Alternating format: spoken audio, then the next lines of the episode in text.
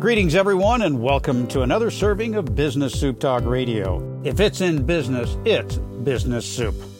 I'm your host, John Debevoise. Brent Wilsey will be joining us once again from the Wilsey Asset Management, one of the leaders in the San Diego County for financial planning. We're going to be talking about, as the employer, your liability and your 401ks, as well as what kind of contributions and such should you be doing to your 401k. Also, the impact of the retail sectors and the bankruptcies that we are seeing of these big box companies. We're going to be talking about that as well as the alligator in the pond, the pandemic with its $8 trillion 10 year impact on our U.S. economy. That and more with Brent Wilsey right here on Business Soup, where business comes for business. Brent, welcome back to this serving of Business Soup. Well, John, thanks for having me. Great to be back. I'm looking forward to having you as a regular visitor on this program. You're all over the media with your radio, TV, and podcast. And recently, you've been talking about the timely events on all of these about the impact of this pandemic on our U.S. economy. They're projecting that it's going to be not 8 trillion, but 7.9. How did they ever come up with that number and how long it's going to be impacting this economy? Well, John, they come up with that because they look at many different factors. They're going to look at the cost of the debt. They're going to look at productivity being down. They're going to look at the bankruptcies. They're going to look at all these different things, you know, businesses folding. Um, that's what they're looking at. And again, this is the actual inflation adjusted number. If you don't adjust for inflation, it's 15.7 trillion over the next 10 years. So it is a big amount. And, and again, it's not exact amount. I mean, you're not going to look 10 years. Yep, it was exactly 7.9 trillion, but it, it, may be 7 trillion. It could be 9 trillion. They're, they're just trying to show people and understand what this cost us. And again, you're now hearing that this was a mistake to shut down for as long as we did. So I think they're trying to project this out so they know that no, we're not going to shut down again because you imagine we shut down again for another two, three months? Now you're not talking 7.9 trillion, you're now going to talk about 15.8 trillion, not anticipated for inflation. Now you're talking about 30 trillion. So the numbers get higher, and it does include many factors. Again, cost of the debt, cost of lack of productivity from employees, unemployment, bankruptcy, so many different things, and that's what they're projecting out. It's not exact number, but it gives you a good ballpark figure saying, wow, this pandemic cost us, we'll make it easy, about $8 trillion. How's that? Well, that makes it less suspicious than 7.9 in my book. Basically, we're looking over an, a 10 year projected downturn or a recovery of nearly $8 trillion. That's two presidential terms. Anything can happen if we switch administrations or keep the one we've got. Who knows what could happen? It's just hard for me to fathom where the entire U.S. economy is going to be in 10 years when I'm still working on my three and five year plan for my business five months from now, we could have a new president and that could change things dramatically. And I saw restaurants, uh, the high I've seen was 80% of restaurants could go into bankruptcy. I don't think they'll be that high. And they're talking about smaller uh, restaurants. I think it's maybe 25 to maybe 40%. But again, if you get a president in there that is not pro business and brings back regulations and starts taxing them, and I kind of get off tangent a little bit, but if you raise the capital gains tax and the corporate tax, that's going to hurt even more. So you got to be careful uh, what you do here. Well, you can't be taxing those people who have the money for very long before they run out of money. I don't care if it's red, white, or blue that they stand on, as long as it's good for small business, it's good for everybody, is my position. And I'm going to do this quote. I hope I get it right because uh, what the guy said, which really made a lot of sense, is you can never make poor people rich by making rich people poor. That's just not going to work. You got to do it for everybody so everyone participates you, you can't take from the rich and give to the poor because then the rich just say, you know what, I'm not going to do it anymore and I'm, I'm done. So, and what I've noticed in a lot of the political rhetoric is tax those evil corporations. And so many people think that those evil corporations are just the big oil companies and the utility companies and the, the huge people that are out there. But what they fail to realize is that you, I, all these restaurants, we're corporations as well. And we all take advantage of the same corporate tax benefits that the Exxon Oils, the big companies, have been demonized over investment credits as being giveaways to these companies by those who say corporations are evil. You know, John, that's so funny that uh, you bring it up because people think, oh, big corporations are evil. And they're really not. When you step back, I just saw uh, today, I think it was a Ford Foundation. They're going to put away $1 billion because right now, a lot of charities are not getting money because they can't do fundraisers they don't realize how much corporations sponsor events and give to charities and so forth. They, they do yeah. a lot of that. And the other thing, too, if we go back, we had corporations leaving the US to go to places like Ireland because they were paying 35% corporate tax here and about, I think it was at 12% in Ireland.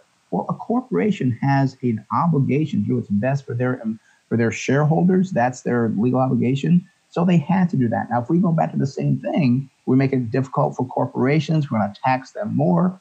Well, they're going to leave the country again and go to another country, which they have the right to do. We can't force them to stay here. We are a free country. Well, that hurts everybody. So we need to understand our corporations do a lot of good things. Maybe they make more money. Maybe the CEOs get paid more than they should. But I, I have made that argument as well. Just keep in mind that a corporation may have 100,000 employees, maybe more. And if that CEO makes a bad decision, everybody loses their job. So is that CEO worth, you know, five, $10 million a year? I don't know. Maybe he is because he has so much responsibility for the economy and many times 100,000 employees. Well, I am hoping for that day in my company. I'm not there yet, but we're working on it as a team. We're talking with Brent Wilsey from the Wilsey Asset Management. All the information and links that you need for successful investment strategies, well, Brent's email and or his uh, website and everything will be right there with the transcripts at BizSoup, the one source for business.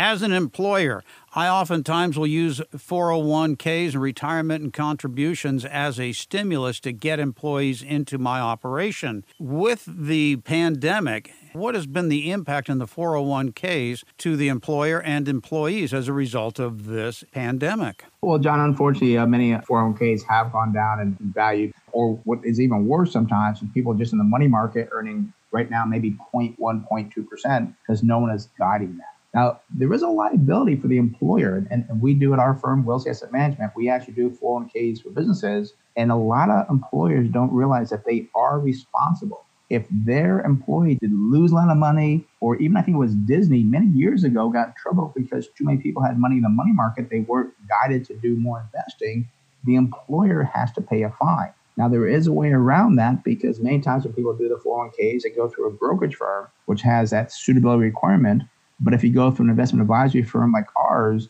we take that liability off of the employer and we absorb it because we do everything we can to educate the employees, help them through things and so forth. So sometimes employers could be sued because a employee lost a lot of money in their 401k. And I've seen this too, John, where many times we'll go home and talk to them. When's the last time you heard from your current person on the 401k, your current advisor?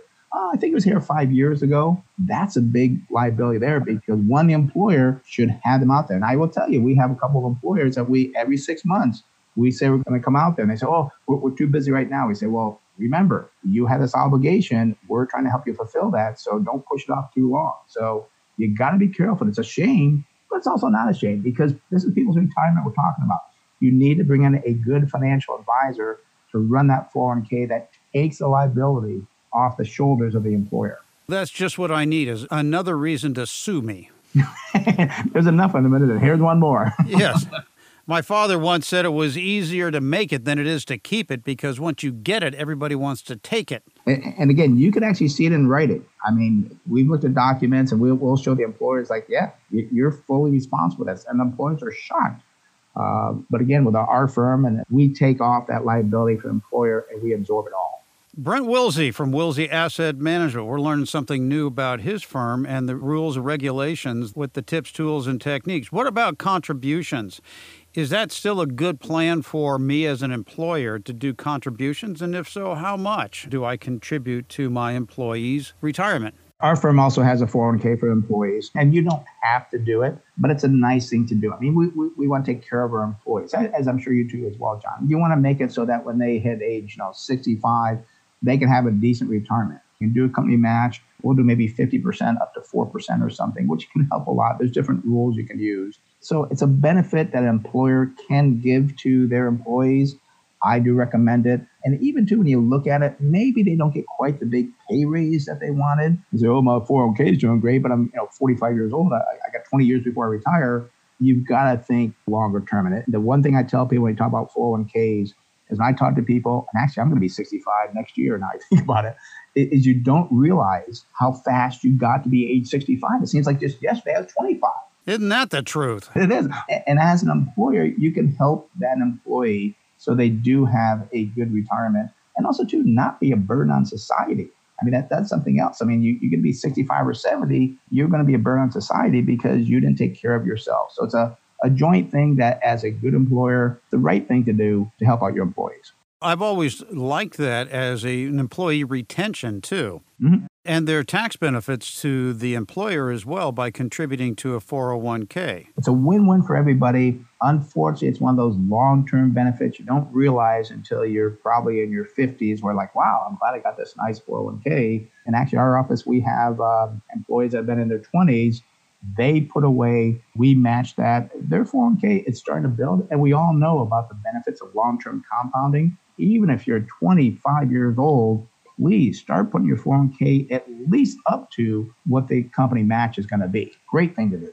I didn't have that strategy as a rodeo cowboy. That was the furthest thing from my mind. and it wasn't until I met guys like you that knew those big words like diversification and investment that my lifestyle of bars, horses, and women was not a long term strategy. It was fun, but it won't help the retirement. Talking with Brent Wilsey from the Wilsey Asset Management. Brent, I want to ask you about the retail sectors and the bankruptcies that we're seeing. We are seeing some huge brick and mortar companies going into bankruptcy, shutting down stores and I'm looking at following the money as I always do. Is this a strategy that is going to get them in front of the judge that will allow them to reduce their debt, perhaps renegotiate their long term leases, and come out a leaner, meaner retail as well as online retailing outsource? Is this a strategy or are they actually just going to leave the scene? I don't think it's a strategy, John, because a lot of retailers, when we look at their balance sheet, they have billions of dollars of debt. We can pull out the J.C. Penney, which uh, at J.C. Penney for years I said this company is going to someday file bankruptcy. Well, this is what it takes to have a pandemic or a recession that just pushes that over the edge. So I don't see any company that is really doing this as a strategy. The retailers, they run a very thin margin. They are having a difficult time. Now, what can happen, though, you're correct, is that they can file bankruptcy, wipe out a lot of that debt, wipe out a lot of the contracts and so forth, and then start fresh under the same name. General Motors did that. Macy's has done it before. It does happen. Is it an actual strategy? I, I don't think it's a strategy. It's what sometimes a business must do to survive. And uh, that, that's why we're so careful when we do our investing to make sure that the company has a clean balance sheet. What's worrisome for me is Hertz has filed for bankruptcy, about $19 billion in debt.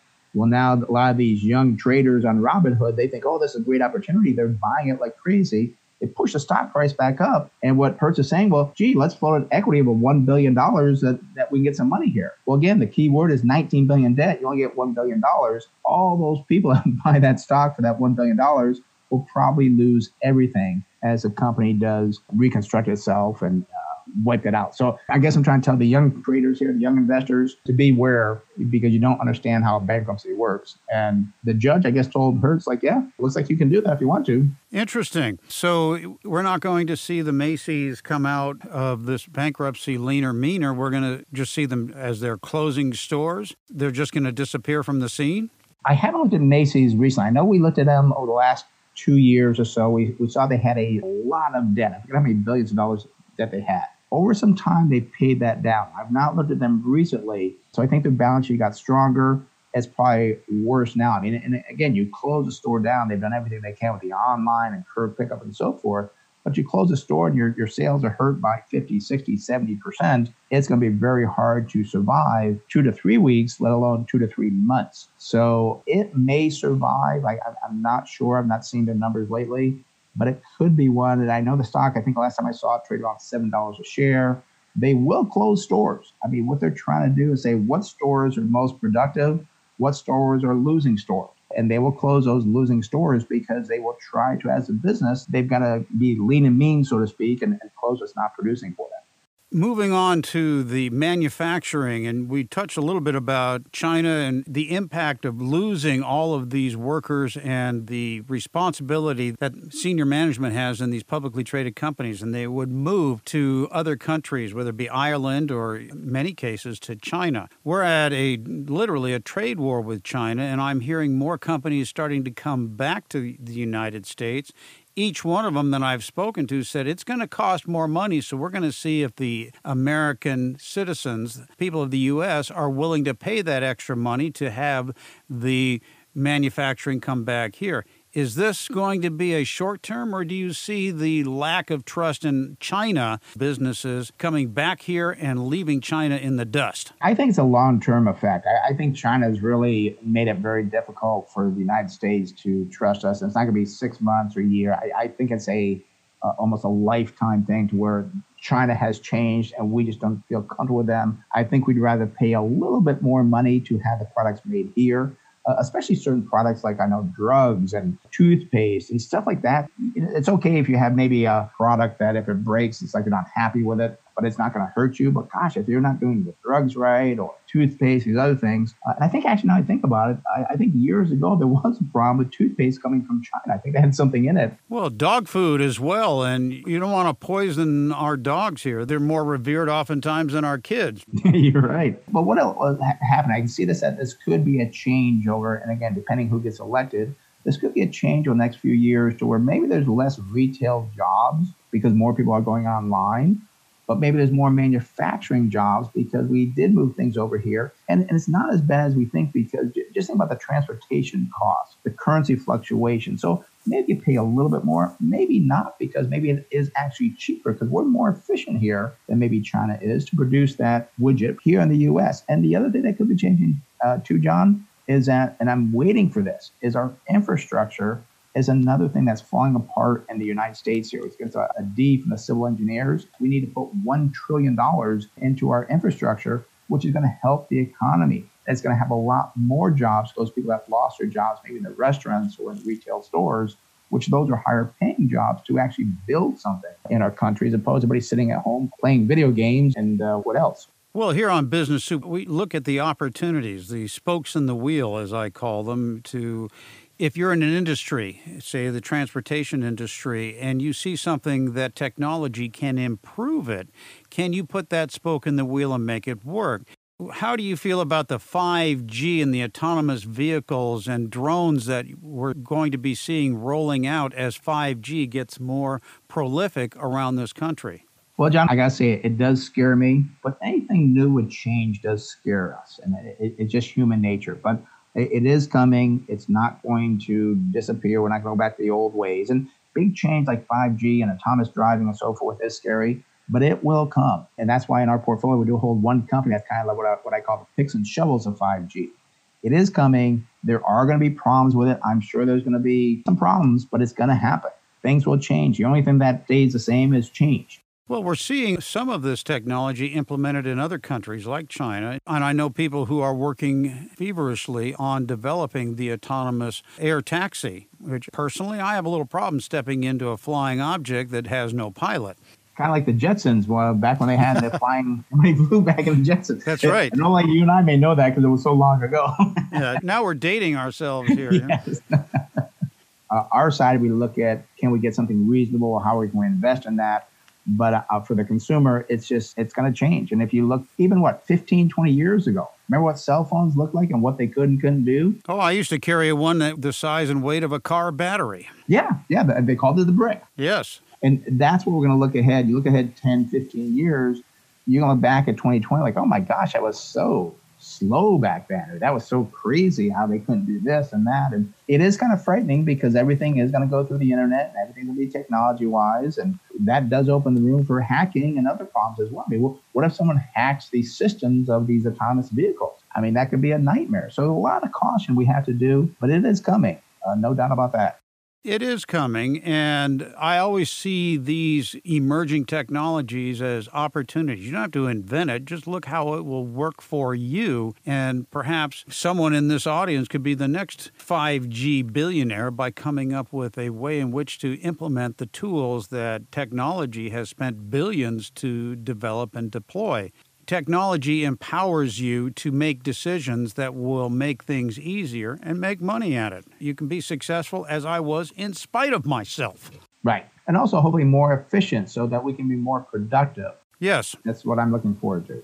Do you see that the car industry, obviously, it's been impacted because it was considered a non essential? Is it going to come back with a roar, or has the way in which we're buying vehicles been changed permanently from the big five acre car lots to the online home delivery? You know, it's funny because we now have, and I think the company's called Vroom. I think it's B R O O M. Yes. Uh, it's a car company where you can order the car online. They will send it to you. You have seven days to test it out. If you don't like it, they return it. I, I don't know what the return policy is, but that could be something that changes because I was thinking that may not be a bad way to get a car. On the other side, I do like to get in and test drive the car, see what I like you may have these big car lots reduced down to where it's just of a place where you go and kind of try out the cars, then you order that. So another thing that is changing, and I do know right now on the manufacturing of cars, they are having difficulties because they can't get enough workers to manufacture the cars because of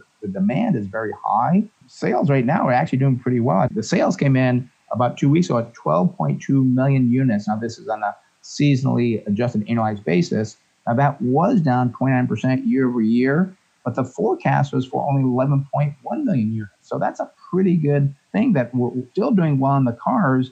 The holdup is we can't get the cars manufactured fast enough for people to get to buy those cars. Interesting. Well, they missed that projection. Yeah. What about the type of vehicles? Are we seeing more of an electric vehicle? And if so, is it going to be the result of the incentives, the tax credits? I think we will see people more practical. They want a car that's efficient and gets them from here to here uh, you, you, are going to see more companies go that direction. Actually, General Motors has a very good electric autonomous division called Cruise that is way ahead of everybody else. But because it's part of GM, it doesn't get the notoriety that, that a Tesla does.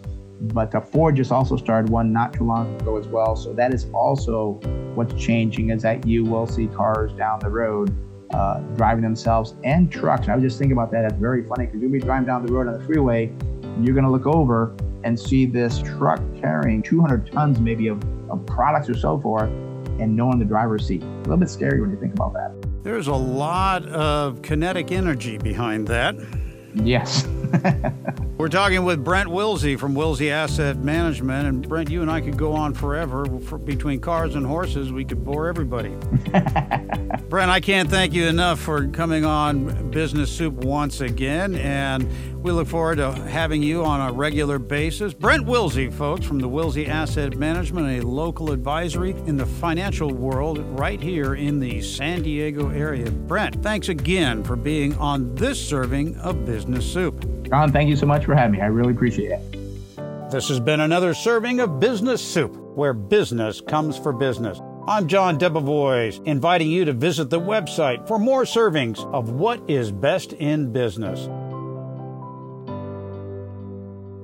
This show has been produced by Market Domination LLC. To discover how you can have your own show completely done for you and turn it into a real published book and become the authority in your marketplace, go to www.marketdominationllc.com slash podcast offer. This podcast is a part of the C-Suite Radio Network. For more top business podcasts, visit c-suiteradio.com.